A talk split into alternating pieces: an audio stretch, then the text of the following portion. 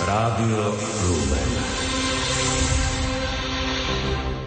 V Univerzitnej Martinskej nemocnici bude dnes poslanecký prieskum. V ukrajinskom Debalceve začala už evakuácia obyvateľov. Turecko vyzvalo svojich občanov, aby opustili mesto Jemen. Je 11 hodín, sú tu krátke správy s Janou Horniakovou.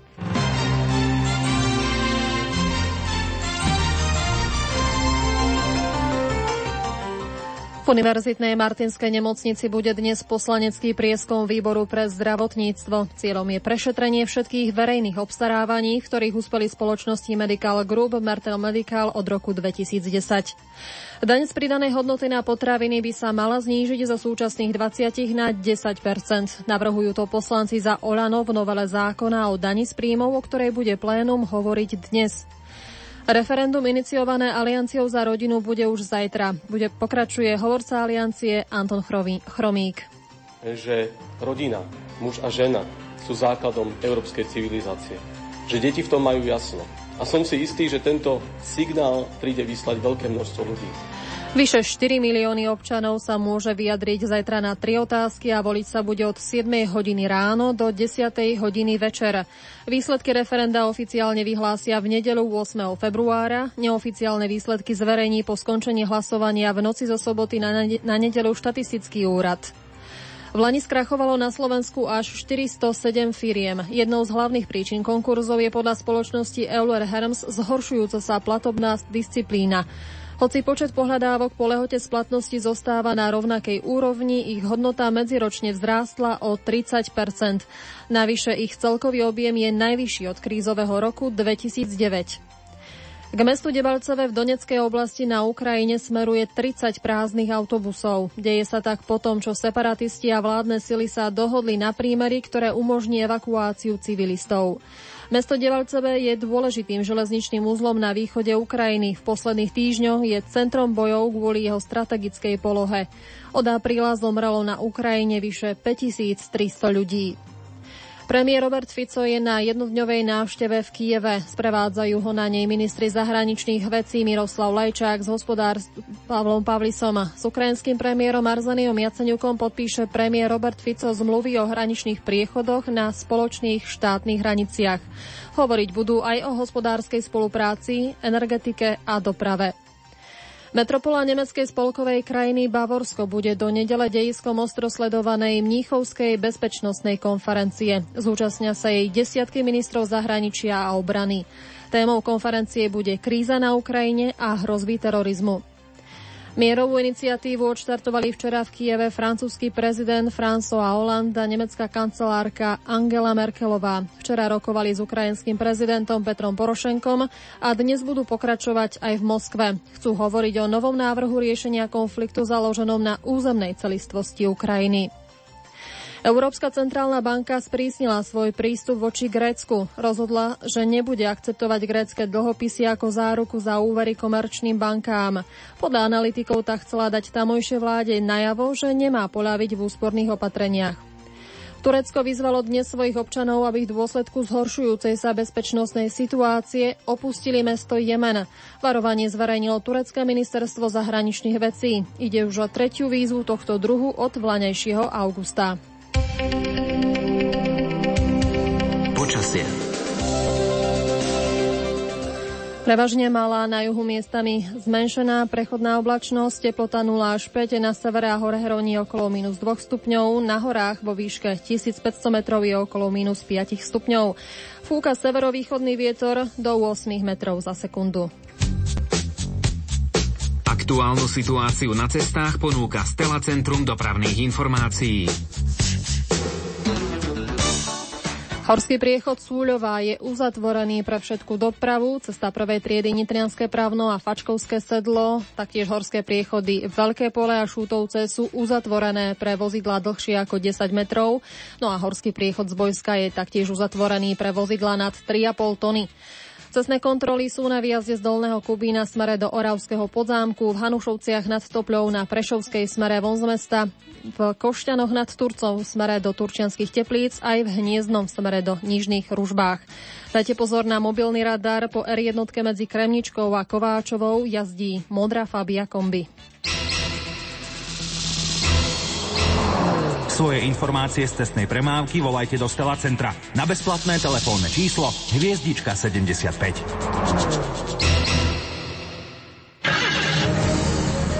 K istotám pre jazdu autom patrí aj poistenie auta. Ponúkame vám ho aj na našej stránke www.lumen.sk.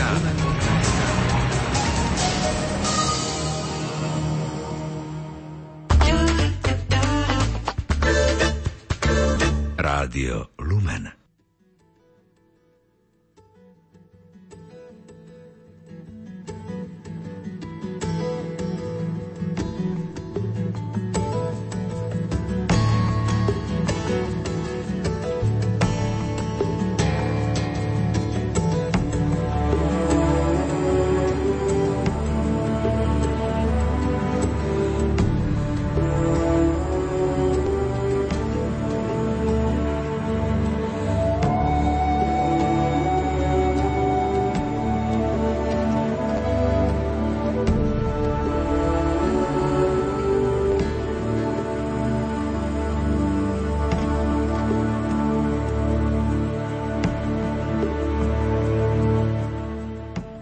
Modliť sa pri hroboch svätých apoštolov, vyprosiť požehnanie pre slovenské rodiny, ako aj pre všetky aktivity na Slovensku týkajúce sa ochrany a podpory ľudského života a rodiny, to bolo cieľom púte slovenských rodín v Ríme od 1. do 4. februára. Púť zorganizovalo občianske združenie Fórum života. Bola spojená s účasťou na generálnej audiencii svätého Otca a s návštevou u arcibiskupa Cyrila Vasilia.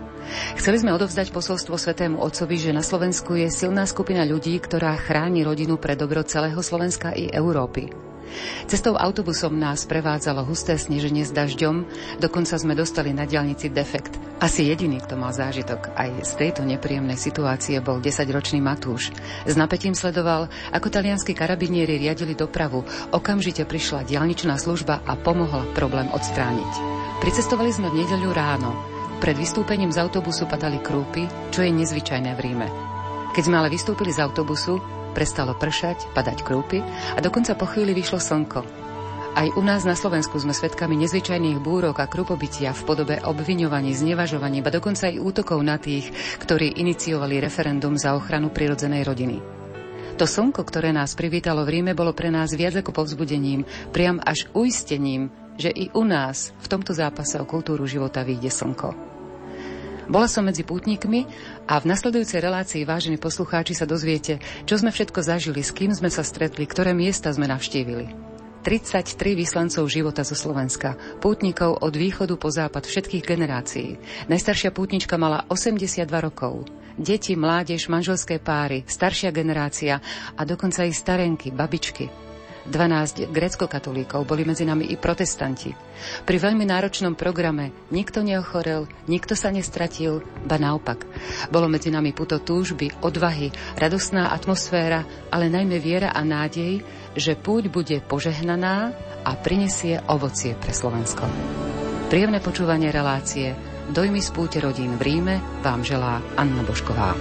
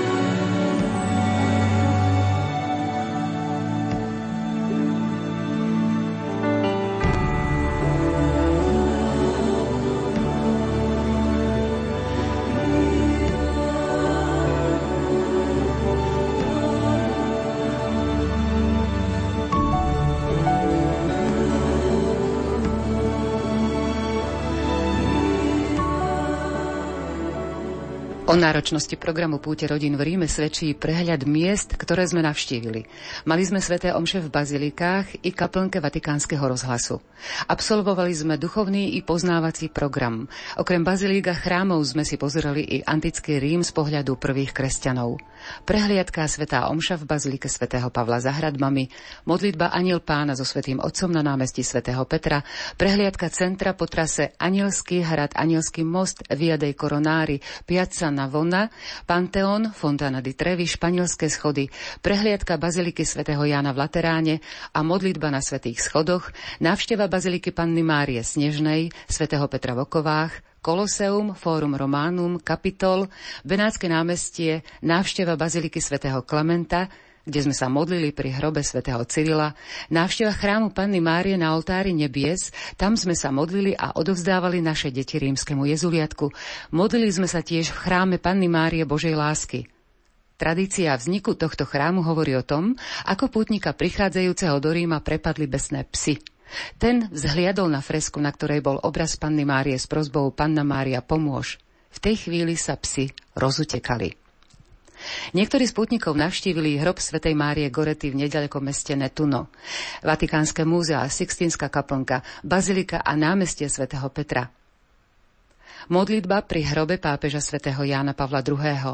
Výstup na kupolu Baziliky svätého Petra. Účasť na generálnej audiencii svätého Otca i audiencia u arcibiskupa Cyrila Vasilia a na záver návšteva Vatikánskeho rozhlasu a Svetá Omša v kaplnke. Vatikánskeho rozhlasu. Na puti rodín nás prevádzali dvaja duchovní otcovia. Jedným z nich bol grecko-katolický kňaz Ľubomír Novák. Napadajú mi teraz slova zo svätého písma, keď pán Ježiš povedal, bezo mňa nič nedokážete a nedosiahnete. Keď povedal bezo mňa, tak myslel určite aj bez uh, môjho slova, bez svätého Evanília, bez svätého písma. Čokoľvek, keď sa kdekoľvek vo svete robí a je v rozpore s Božou vôľou, s Božím slovom, s Božími príkazmi, všetko také prináša obrovské škody. A to najmä v rodinnom a manželskom živote, ale aj v oblasti úpadku, charakteru a celkového života.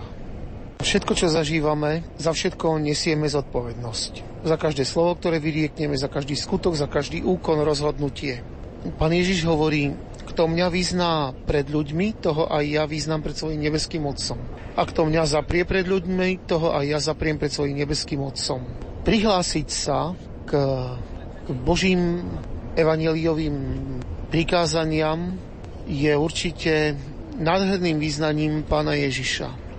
Že ho milujeme, že sa o jeho milosť a požehnanie uchádzame. A pán Ježiš hovorí aj toto, ak ma milujete, budete zachovávať moje prikázania. Takže kto má lásku ku Kristovi a k jeho prikázaniam, takúto vec pokladá za úplnú samozrejmosť a, a ju podporí. No a keď si zasieme zlo, ako by ste to vysvetlili v súvislosti s tým, čo sa deje? Čo to znamená teda to zlo? Môžem to povedať na jednom konkrétnom príklade na tých udalostiach a živote Spojených štátov amerických. Dlhé desaťročia táto krajina stala na kresťanských a biblických princípoch. Ale posledných 20 rokov toto povedomie veľmi zoslablo a vidíme, čo to prinieslo. Napríklad? Celospoločenský úpadok, aj ekonomický, aj morálny. A prehlbuje sa to viac a viac. Ako keby Božie požehnanie túto vyspelú krajinu opúšťalo a množia sa škandály, nešťastia a takto to môžeme vidieť na celom svete. Teda, keď človek opustí Boha, sám seba tým ochudobňuje, sám sebe tým škodí. Našou sprievodkyňou na púti rodín bola pani Veronika Záborská, Slovenka žijúca a pracujúca v Ríme. Keď sa pozeráme na antický Rím, tak stretávame sa s mnohými pamiatkami, predovšetkým chrámami, ktoré si ľudia postavili na oslavu seba samých, pretože v istom bode rímskej histórie ľudia začali vyhlasovať samých seba za bohov, či už po svojej smrti, alebo po, počas svojho života. Tým pádom postavili na piedestál centrum všetkého samých seba. Keď sa pozrieme vlastne na celý antický Rím, na všetky tie prekrásne chrámy, z ktorých nevidíme takmer nič, pretože všetko sa rozpadlo alebo bolo aj použité na iné stavby v Ríme, tak si uvedomujeme, aká je tá ľudská sláva pominuteľná. Aj keď vidíme koloseum pred nami, tak vidíme z neho len malú časť, menšiu časť z toho, čo bolo pôvodne. V podstate jeho základnú štruktúru, pretože obloženie mramorom, ktoré sa nachádzalo vo vnútornej časti, alebo vonkajší časti elips, ktoré sa zrútili, a sú dôsledkom toho, že ľudia začali toto koloseum postupne rozoberať, či už od bronzu, ktorý sa nachádzal vo vnútri, alebo potom, keď dôsledkom zemetrasení toto koloseum padlo, z istej časti, a začali tento materiál využívať na iné stavby. Čo by sme si mohli povedať, na čo Koloseum vtedy dávno slúžilo? Na aký účel bolo postavené? Účelom Kolosea boli ako stavby gladiátorské zápasy. Čiže miesto, kde ľudia zápasili, bojovali a ich zápas a smrť často bola zábavou pre ľudí. Ja sa často zamýšľam, keď som v Koloseum, to o mnoho čo, viac človek cíti vo vnútri, keď sa tam nachádza a pozerá sa na tú arénu, ktorá tam je. Lebo v tej chvíli človeku behajú zimomriavky aj po mnohých razoch, čo ja som tam bola, sprevádzala som ľudia, rozprávala som im o tom, ako na tých miestach zomierali gladiátori, zomierali odsudenci na smrť zomierali kresťania. A to množstvo tých divákov, ktoré sa na to pozeralo, sa zabávalo. A ľuďom, ktorým som to rozprávala, hovorili, bože, aké to hrozné. Akí tí ľudia boli vtedy zvrátení. A keď na tým tak pozerám, tak si hovorím, sme až taký veľmi rozdielni dnes. Kde je ten rozdiel medzi tými ľuďmi vtedy, ktorí nemali počítače, nemali televízory, nemali videohry a v podstate sa zabávali na tom istom, čo my sme schopní podporovať našimi peniazmi, keď chodíme sa pozerať na horory, na filmy, ktorých tečie krv, a možno mnohokrát našim deťom kupovať videohry, v ktorých krv strieka na všetky strany. Možno sa schováme len za svoje svedomie, si učičikiame tým, že v podstate však tí ľudia neumierajú, ale je to taký je to rovnaký adrenalín, ktorý si tí ľudia ukájali vtedy na tých gladiátorských hrách a my si ho teraz ukájame iným spôsobom. Čoho symbolom pre kresťanov je teraz Koloseum? Koloseum by dnes neexistovalo, keby jeden veľký pápež, ktorý sa volal Benedikt XIV, nebol urobil jedno veľké zásadné rozhodnutie. A týmto rozhodnutím bolo zasvetenie celého Kolosea, pamiatke všetkých mučeníkov. Nielen mučeníkov, kresťanov, ktorí zomreli na arene Kolosea, ale všetkých mučeníkov, ktorí svojim životom a smrťou v celom svete svedčili o svojej viere v Krista. Toto jeho rozhodnutie zachránilo zachránilo túto stavbu a zachránilo ju ako obrovské svedectvo. Týmto svedectvom je modlitba, ktorá sa koná vždy na Veľký piatok a to je modlitba krížovej cesty za účastie svätého Otca.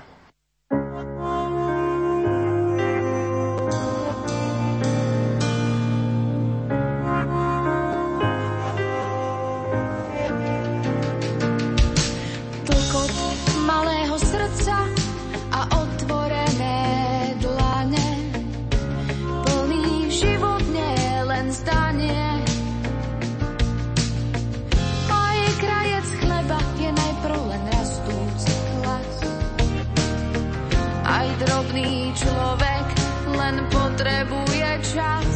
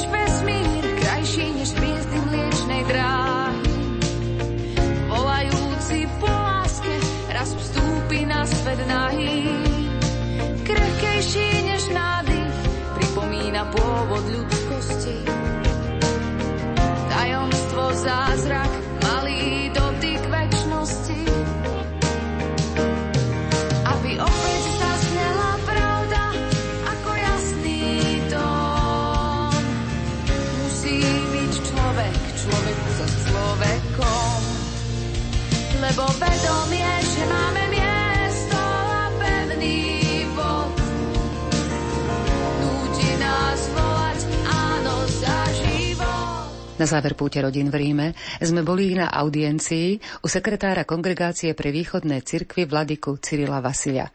Diskutovali sme s ním i o problematike zápasu o ochranu života u nás.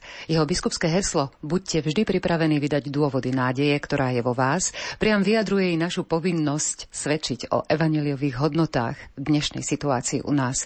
Budete tiež počuť predsedničku Fóra života pani Marcelu Dobešovú. Nachádzame sa v takom období, kedy skutočne ide o zápas, o život, o zápas o rodinu. Už dlhšiu dobu vnímame, že na Slovensku sa presadzuje nový životný štýl, ktorý je postavený na úplne iných hodnotách, na ktoré my sme zvyknutí. A najhoršie na tom, čo je, tak nám krádne tento nový životný štýl naše deti, pretože takým plíživým spôsobom sa ide cez vzdelávanie, cez ponuku, akože dobrého riešenia života, všetko za vás urobíme, my nič nemusíte. Čiže ten individualizmus, ktorý už dávno vieme, že prichádza ku nám, tak už postihuje naše rodiny. A preto sme tu, pretože sme, dá sa povedať, na takom bode, kedy v sobotu ľudia na Slovensku sa budú rozhodovať, ktorým smerom pôjdeme. A ja som prežila totalitu, bojovali sme za slobodu, za pluralitu názorov a už pomaly 20 rokov pracujem ako občianský aktivista popri práci za záchranu alebo ochranu života a rodiny a nemáme s kým ani viesť ten dialog. Toto je naj, také najsmutnejšie tak e, uvidíme, čo ostane po referende. Hovoríme tu o ochrane života. To je tak smutno zvláštne, že sa podarilo vštepiť do nejakej verejnej mienky a vnímania, ako by otázka ochrany života bola otázkou náboženskou. To je jeden z najväčších podvodov, ale keď vieme, že otec lži sa nazýva nie náhodou otcom lži v písme, lebo to nie je otázka náboženská, to je otázka ľudská. Náboženská taký prístup k nej nám dáva o niečo silnejšiu a hĺbšiu argumentáciu.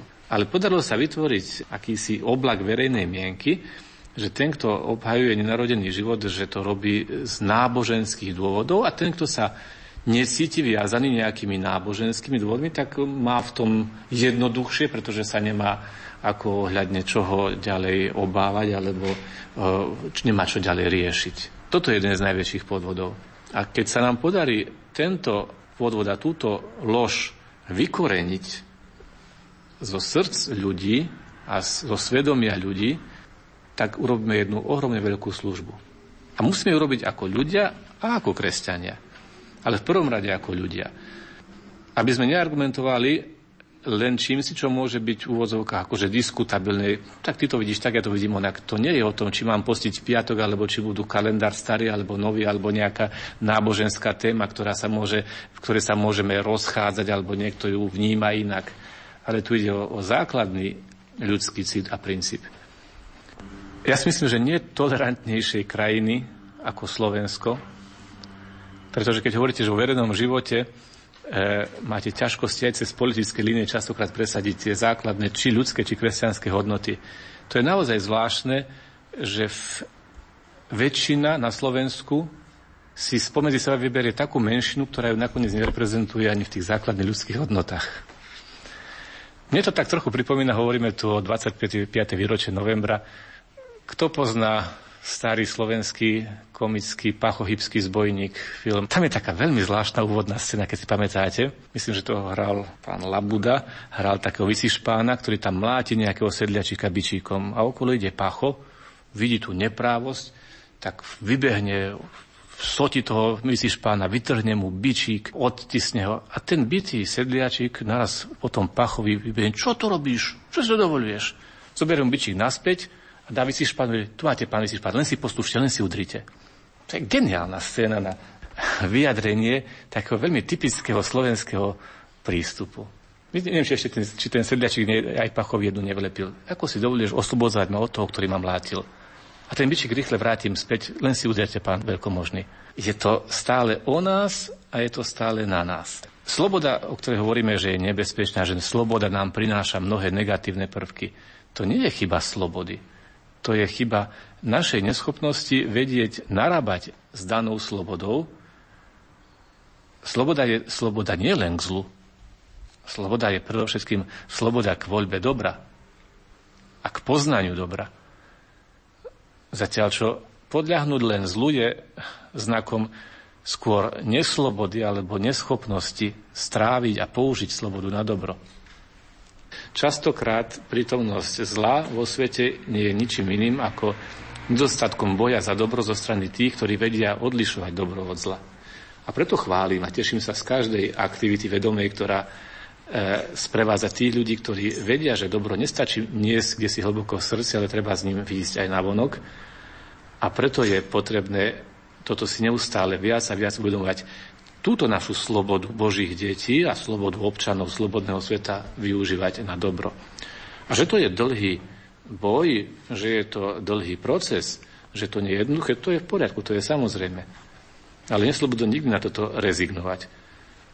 Ja som práve chcela iba potvrdiť to, že na Slovensku tých 25 rokov, čo žijeme v slobode, takým plíživým spôsobom sa začal presadzať nejaký nový životný štýl, ktorý bol najsamper medzi občanskými aktivistami. Politici myslím, že ani nevedeli o tom, čo sa tu deje. Nakoniec títo občanskí aktivisti sa stali už štátnymi úradníkmi. Fórum života vzniklo kvôli celospoločenskému dialogu o zmysle života.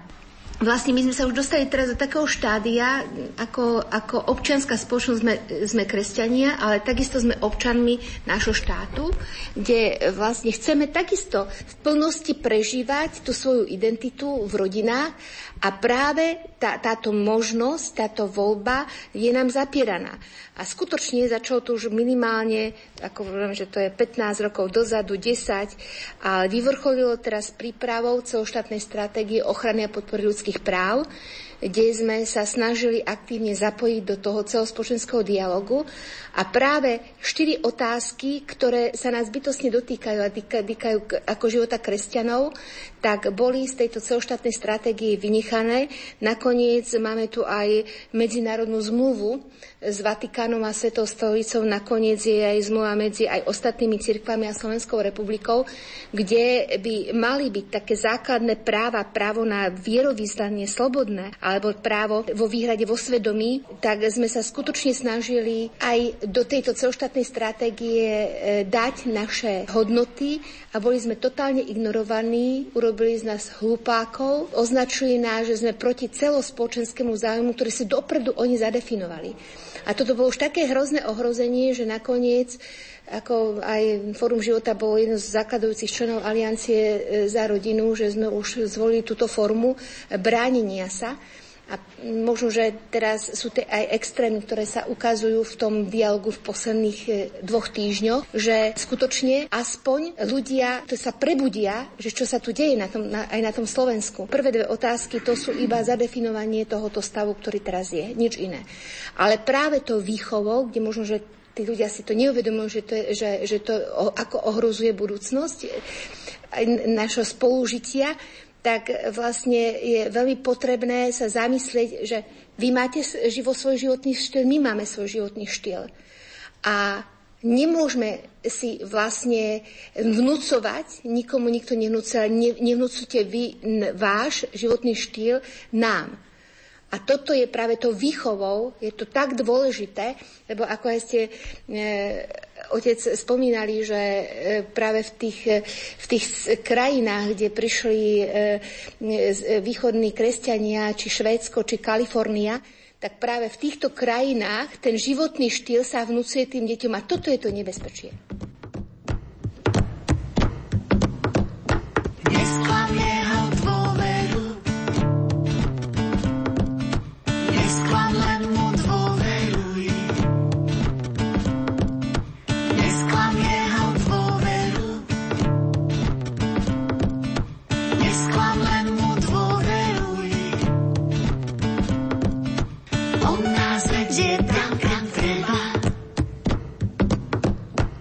Do svojho väčšného neba.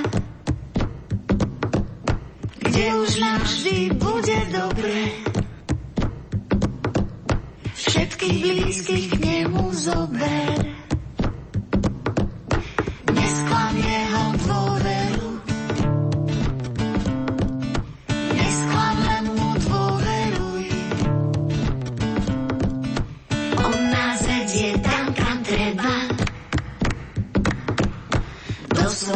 Väčšieho neba. Kde už navždy bude dobre. Všetkých blízkych nemu zober.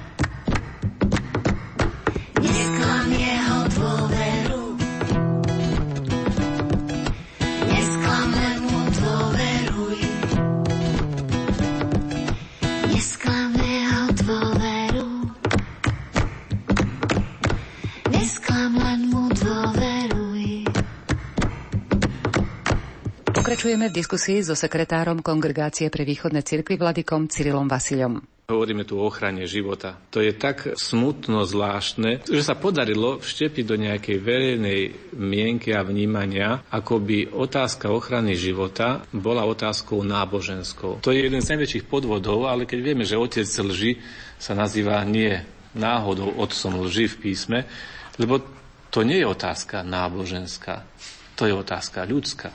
Náboženský prístup k nej nám dáva o niečo silnejšiu a hĺbšiu argumentáciu.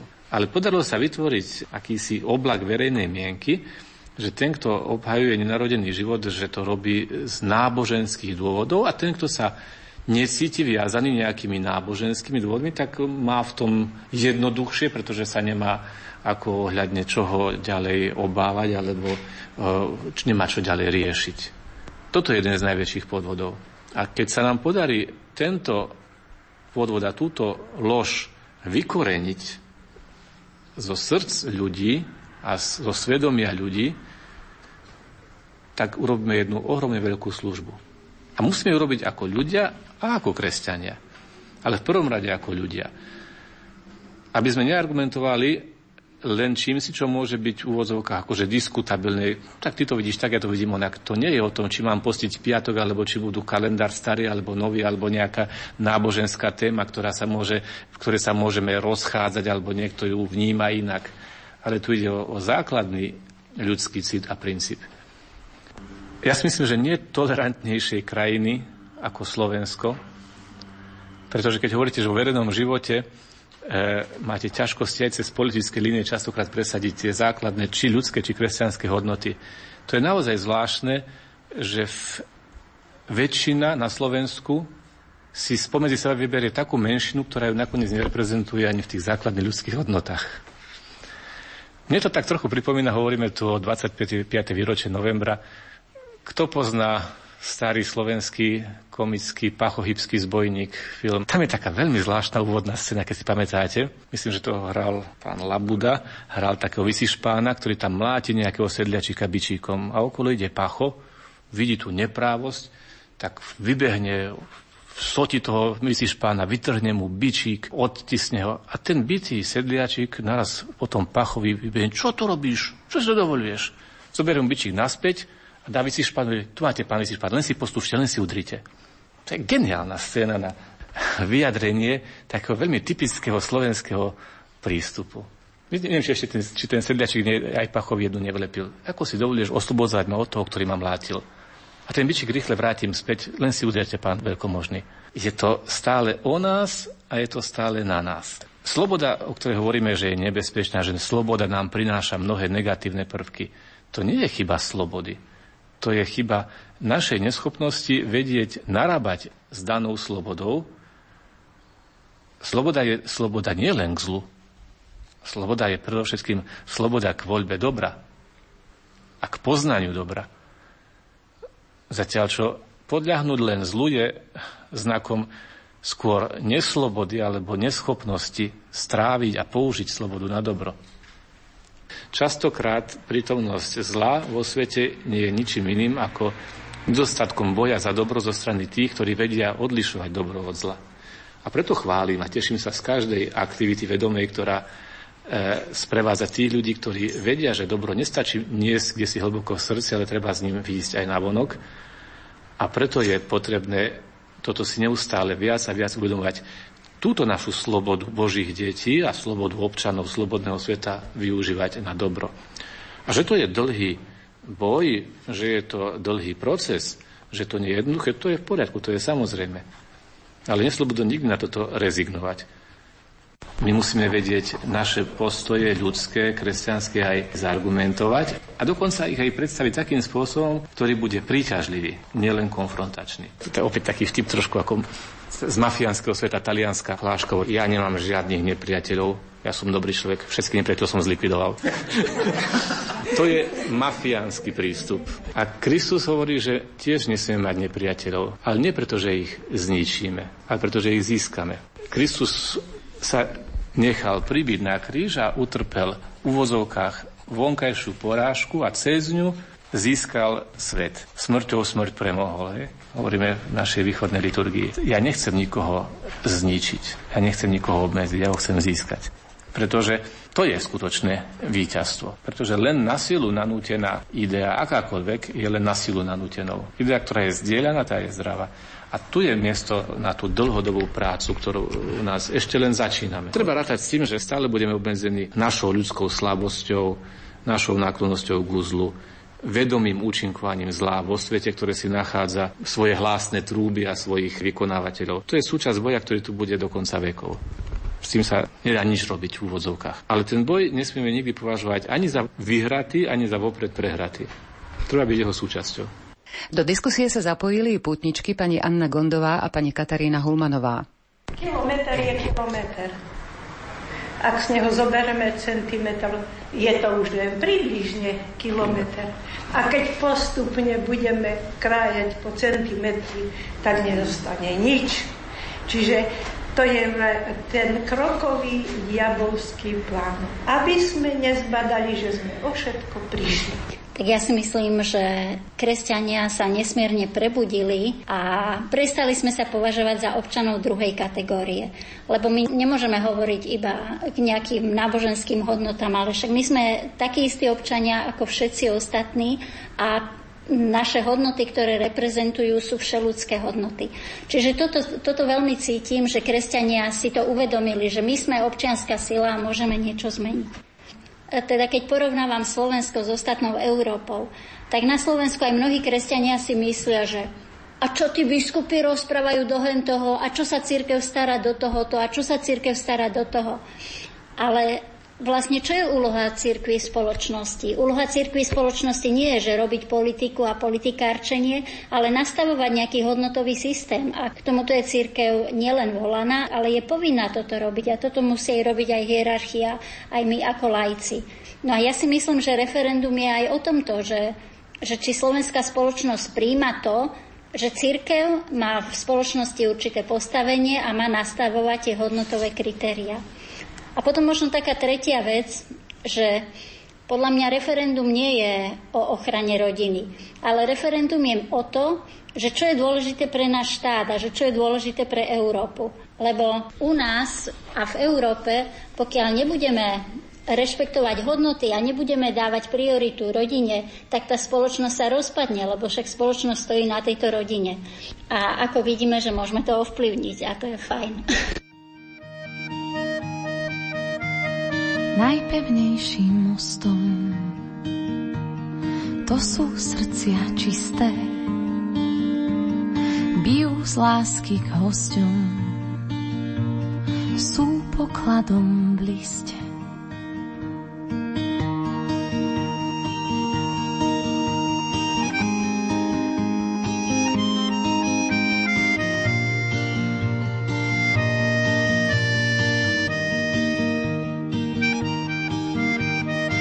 najsilnejšou našľou. To je srdce verné, svoj poklad už našlo. Hľa, blahoslavené, voláš nás spomene, za tebou pôjdeme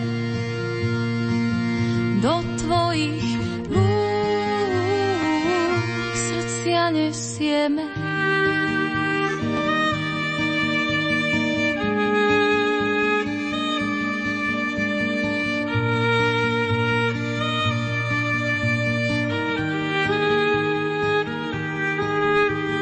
Tiež chcem spoznať Krista, nech velí našim nohám, keď je duša čistá,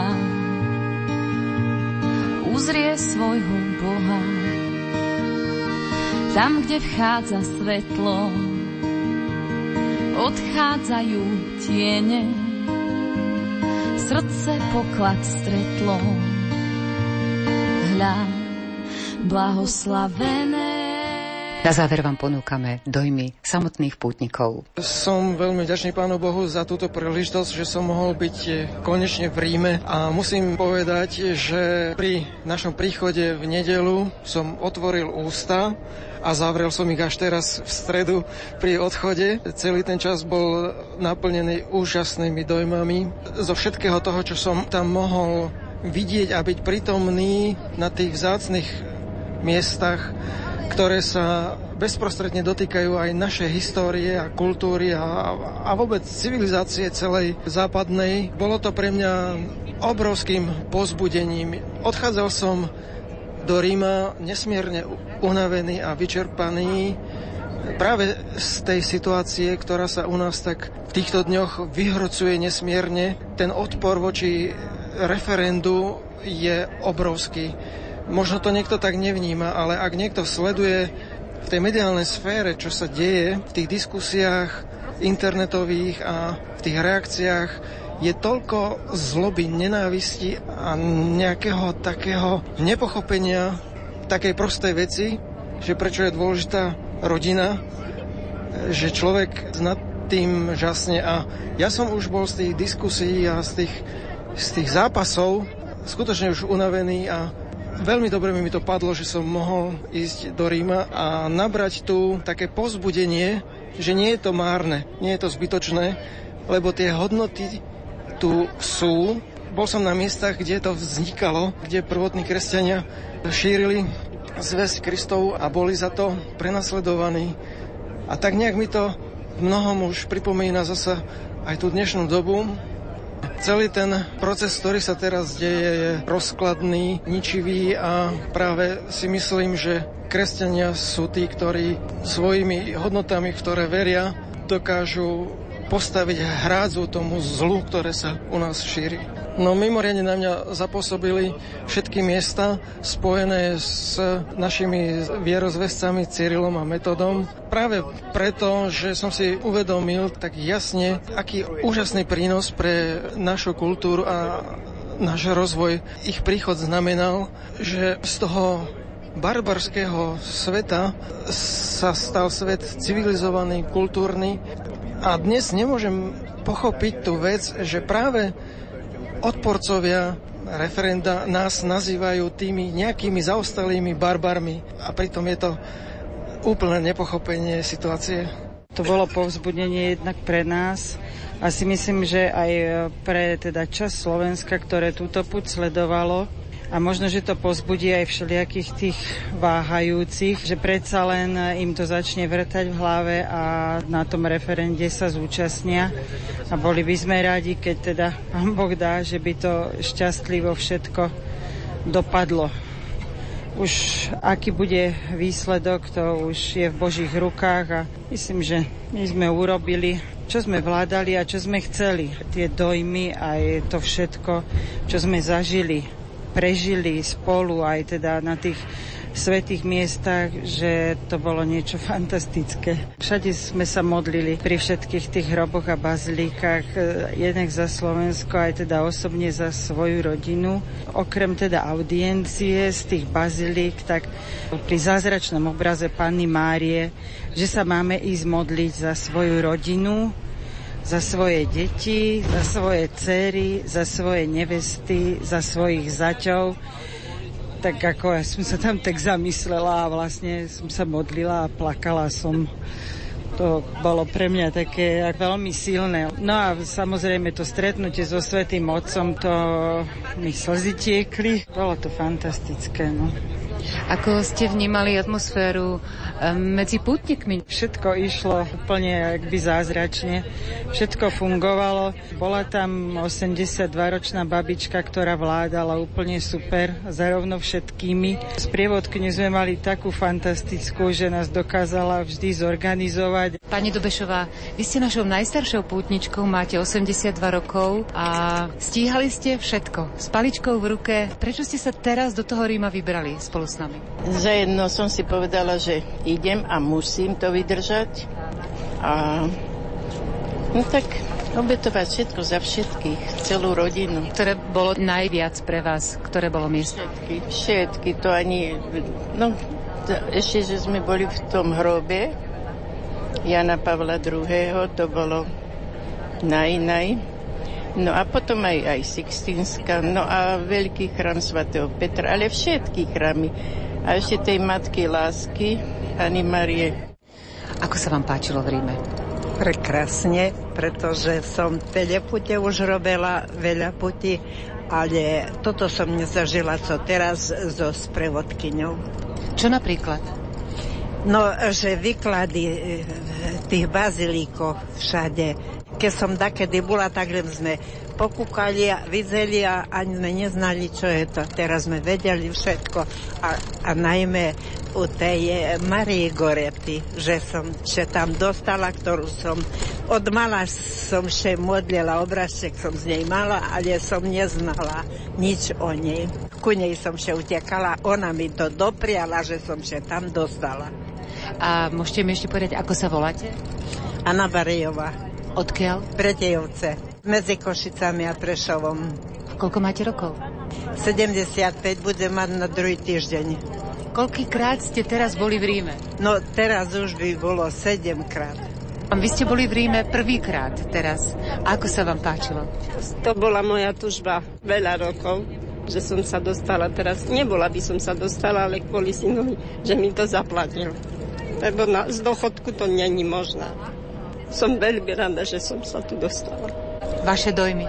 To sa nedá vypovedať, pretože všetko bolo OK.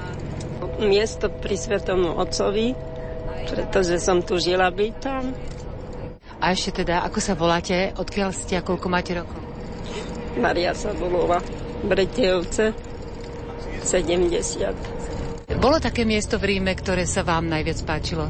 Mne sa celkové všetko páčilo. Som bola pred 15 rokami na tomto vile v Ríme a ešte taký výklad e, dôkladný ako teraz.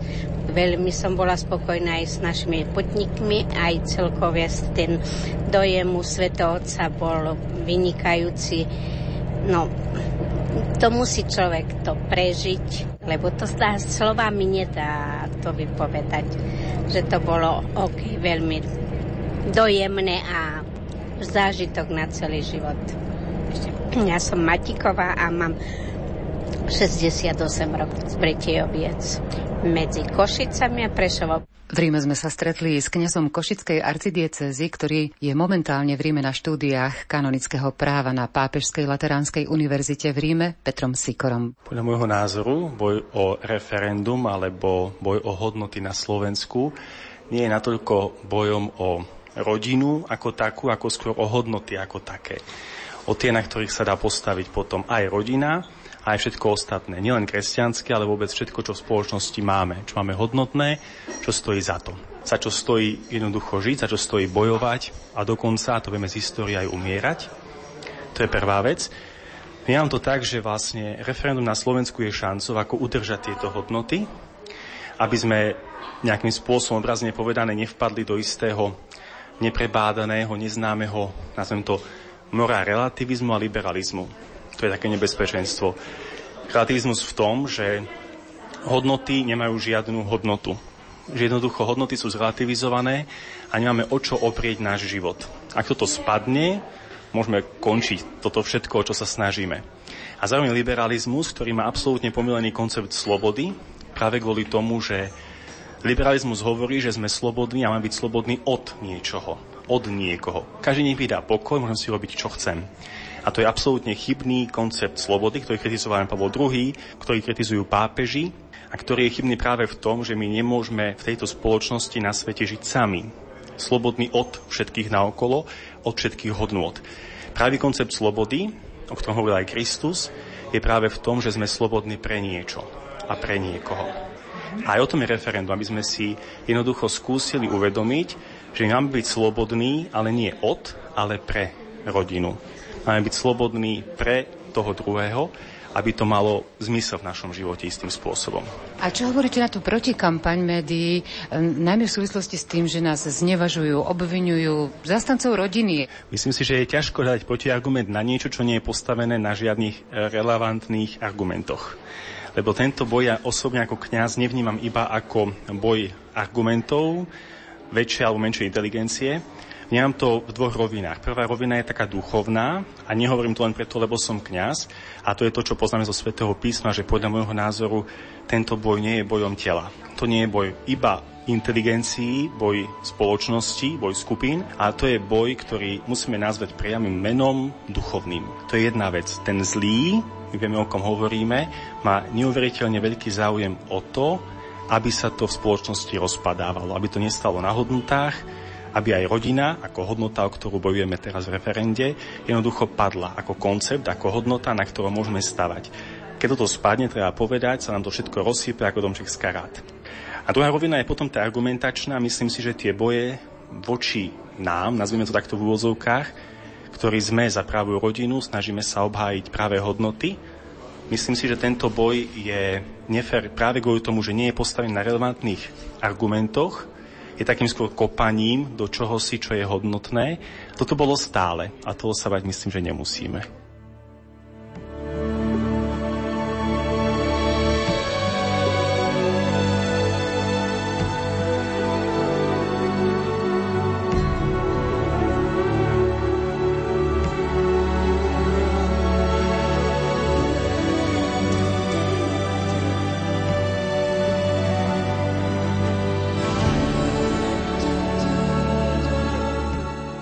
Fórum života, ktoré Púť rodín v Ríme zorganizovalo, je jedným zo zakladajúcich členov Aliancie za rodinu.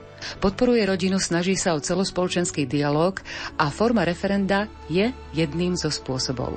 Potrebujeme sa duchovne povzbudiť a posilniť, pretože nás tento rok čaká veľa práce a náročné udalosti na Slovensku, ako je referendum o ochrane rodiny a pochod za život. To sú slová predsedničky Fóra života Marcely Dobešovej. Je to prvé slovenské referendum z iniciatívy občanov. Alianciu podporuje takmer 100 organizácií, čo je potvrdením, že spoločnosť sa mobilizuje. Občania sa opäť aktívne angažujú, neboja sa povedať nahlas, čo si myslia. Púť rodín v Ríme priniesla svoje ovocie najmä v podobe povzbudivých slov svätého otca Františka na audiencii. Pútnici na audiencii rozprestreli transparenty v slovenskej i anglickej verzii s nápisom Deti v tom majú jasno, Referendum 7. februára. Hlasujeme trikrát dáno. Mali sme na sebe tričká s nápisom Rodina je úžasná a výnimočná, lebo deti sú naša budúcnosť. Mama a tato navždy nie je nič lepšie pre deti. Hrdý na rodinu. V aule Pavla VI. sa po pozdrave a po vzbudzujúcich slovách pápeža Františka Slovákov ozval radostný aplaus. Vypočujte si slová svätého Otca adresované Slovákom. Przedwczoraj obchodziliśmy święto ofiarowania państwa.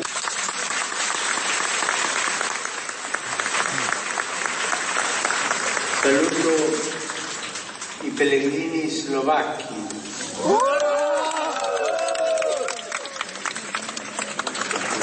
E tramite loro desidero esprimere il mio apprezzamento all'intera Chiesa slovacca, incoraggiando tutti a proseguire nell'impegno in difesa della famiglia, cellula vitale della società.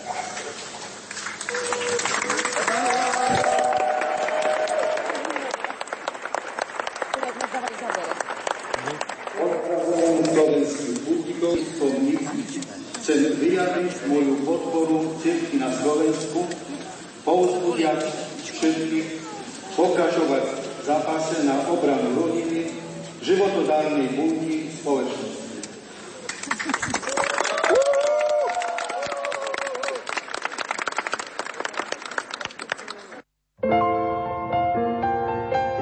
Rádio Lumen Slovenské katolícke rádio Na púti rodín boli medzi nami i manželia zo Stropkova, ktorým pred 8 mesiacmi zomrel syn Matej na rakovinu. Sľubili mu, že keď sa jeho stav zlepší, pôjdu spolu do Ríma. A tak boli s ním spojení aspoň duchovne. Bola medzi nami i pani Helena, onkologická pacientka. Prišla spolu s ostatnými prosiť a prinášať obety. Aj oni boli pre nás povzbudením. Na vlastnej koži si vyskúšali, o čom sú pravé hodnoty, o čom je život. Keď sa pričiníme i my o zápas dobra u nás účasťou na referende a hlasovaním trikrát áno, nebudeme sa raz musieť hambiť pred našimi deťmi. Kde sme boli, keď sa rozhodovalo aj o nich. Vážení poslucháči, tak to boli dojmy z púte rodín v Ríme, ktorú zorganizovalo občianske združenie Fórum života. Na príprave relácie spolupracovali hudobná redaktorka Diana Rauchová, redaktorka Mária Trubíniová a od mikrofónu sa s vami lúči s prozbou Nech nás Boh požehnáva Anna Bošková.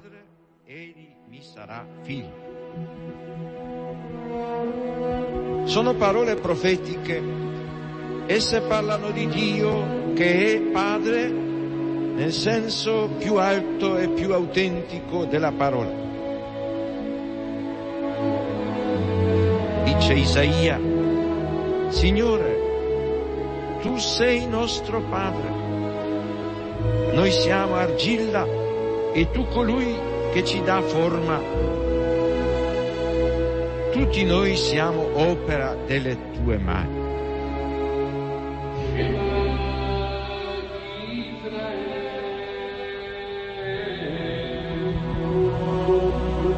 Sion ha detto, il Signore mi ha abbandonato, il Signore mi ha dimenticato.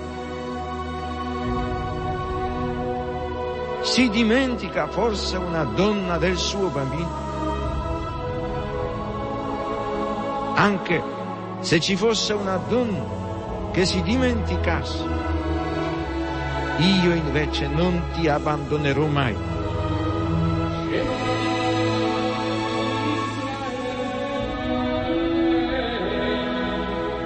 È significativo che nei brani del profeta Isaia la paternità di Dio si arricchisca di connotazioni che si ispirano alla maternità. Gesù annunzia molte volte la paternità di Dio nei riguardi degli uomini, riallacciandosi alle numerose espressioni contenute nell'Antico Testamento. Per Gesù Dio non è solamente il padre di Israele, il padre degli uomini, ma il padre suo, il padre mio. Pater noster, pies in cieli, nomen tuum, adveniat regnum tuum, fiat voluntas tua, sicur in cielo ed in terra. Pane nostrum quotidianum da nobis hodie, et dimitte nobis levita nostra, sicur et nostri vittimus, debitoribus nostri, et ne nos induca in tentazione, sed libera nos a